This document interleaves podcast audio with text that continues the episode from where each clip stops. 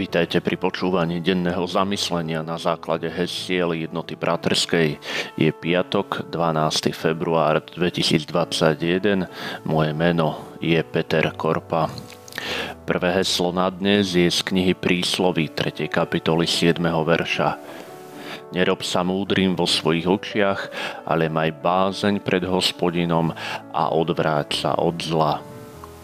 Druhé heslo na dnes je z listu Apoštola Pavla Galatianom 6. kapitoly v 4. verši, kde čítame Nech každý skúma svoje skonanie a tak sa bude mať čím chváliť sám pred sebou, ale nie pred inými. Nie je to tak dávno, čo som text z knihy Príslovy použil v rámci intertextuality aj v jednej z videokázni. Čas od času sa nám môže prihodiť, že sa ocitneme v situácii, keď nadobúdame dojem či presvedčenie, že sme múdrejší, chytr, chytrejší a ználejší ako iní ľudia okolo nás. Extrémom je, keď nadobúdame presvedčenie, že sme múdrejší ako ten, ktorý nás stvoril. Najhoršie je, ak sami pred sebou si nahovárame, že sme múdri. Pavol v liste Galatianom však vyzýva, aby sme skúmali svoje konanie. Nevychádza naše konanie z presvedčenia, že sme múdri? Nehovoríme tak, že sa vyvyšujeme nad druhých. Múdrosť, akokoľvek je dobrá, je príhodná vtedy, ak sa nespája s tzv. Dunning-Krugerovým efektom.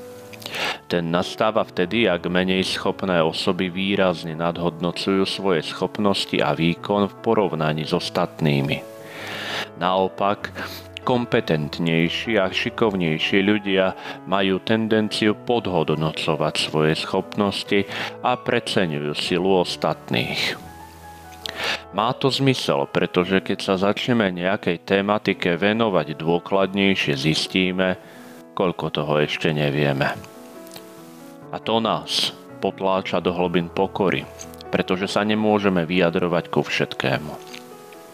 Žiaľ dnes viac ako inokedy podliehame presvedčeniu, že sme schopní k všetkému zaujať stanovisko.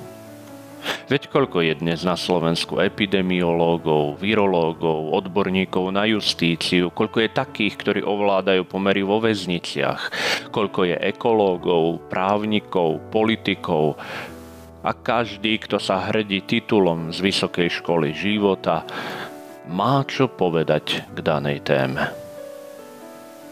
Niekedy však aj naozajstní odborníci majú dostatok informácií, ale zámerne mlčia, lebo si myslia, že to nie je ešte dokonalé. A tak práva múdrosť vedie k tichosti a k pokore.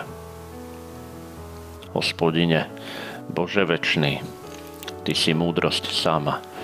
Aj keď by sme našim, ako radi hovoríme, sedliackým rozumom chceli všetko pochopiť a aj vedieť vysvetliť, nauč nás povedať aj slovo neviem.